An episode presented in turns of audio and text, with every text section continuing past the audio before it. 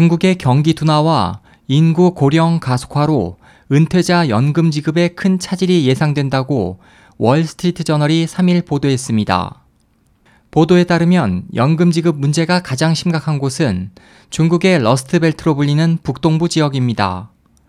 은퇴자들에 대한 연금 지급 문제는 중국 경제 침체와 맞물리고 있습니다. 그동안 이어진 경기 위기 속에서도 정부가 운영하는 국영기업은 정년이 탄탄히 보장되는 안정된 직장이라는 인식이 팽배했지만 경기 침체가 장기화되면서 이윤 창출에 허덕이는 좀비 기업이 계속 늘고 있기 때문입니다.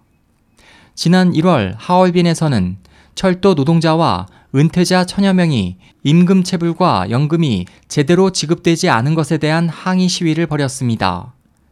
이와 관련해 리커창 총리는 지난 3월 국가연금이 지난해 503억 달러의 흑자를 냈다며 국민에 대한 연금 지급이 가능하다고 강조했습니다.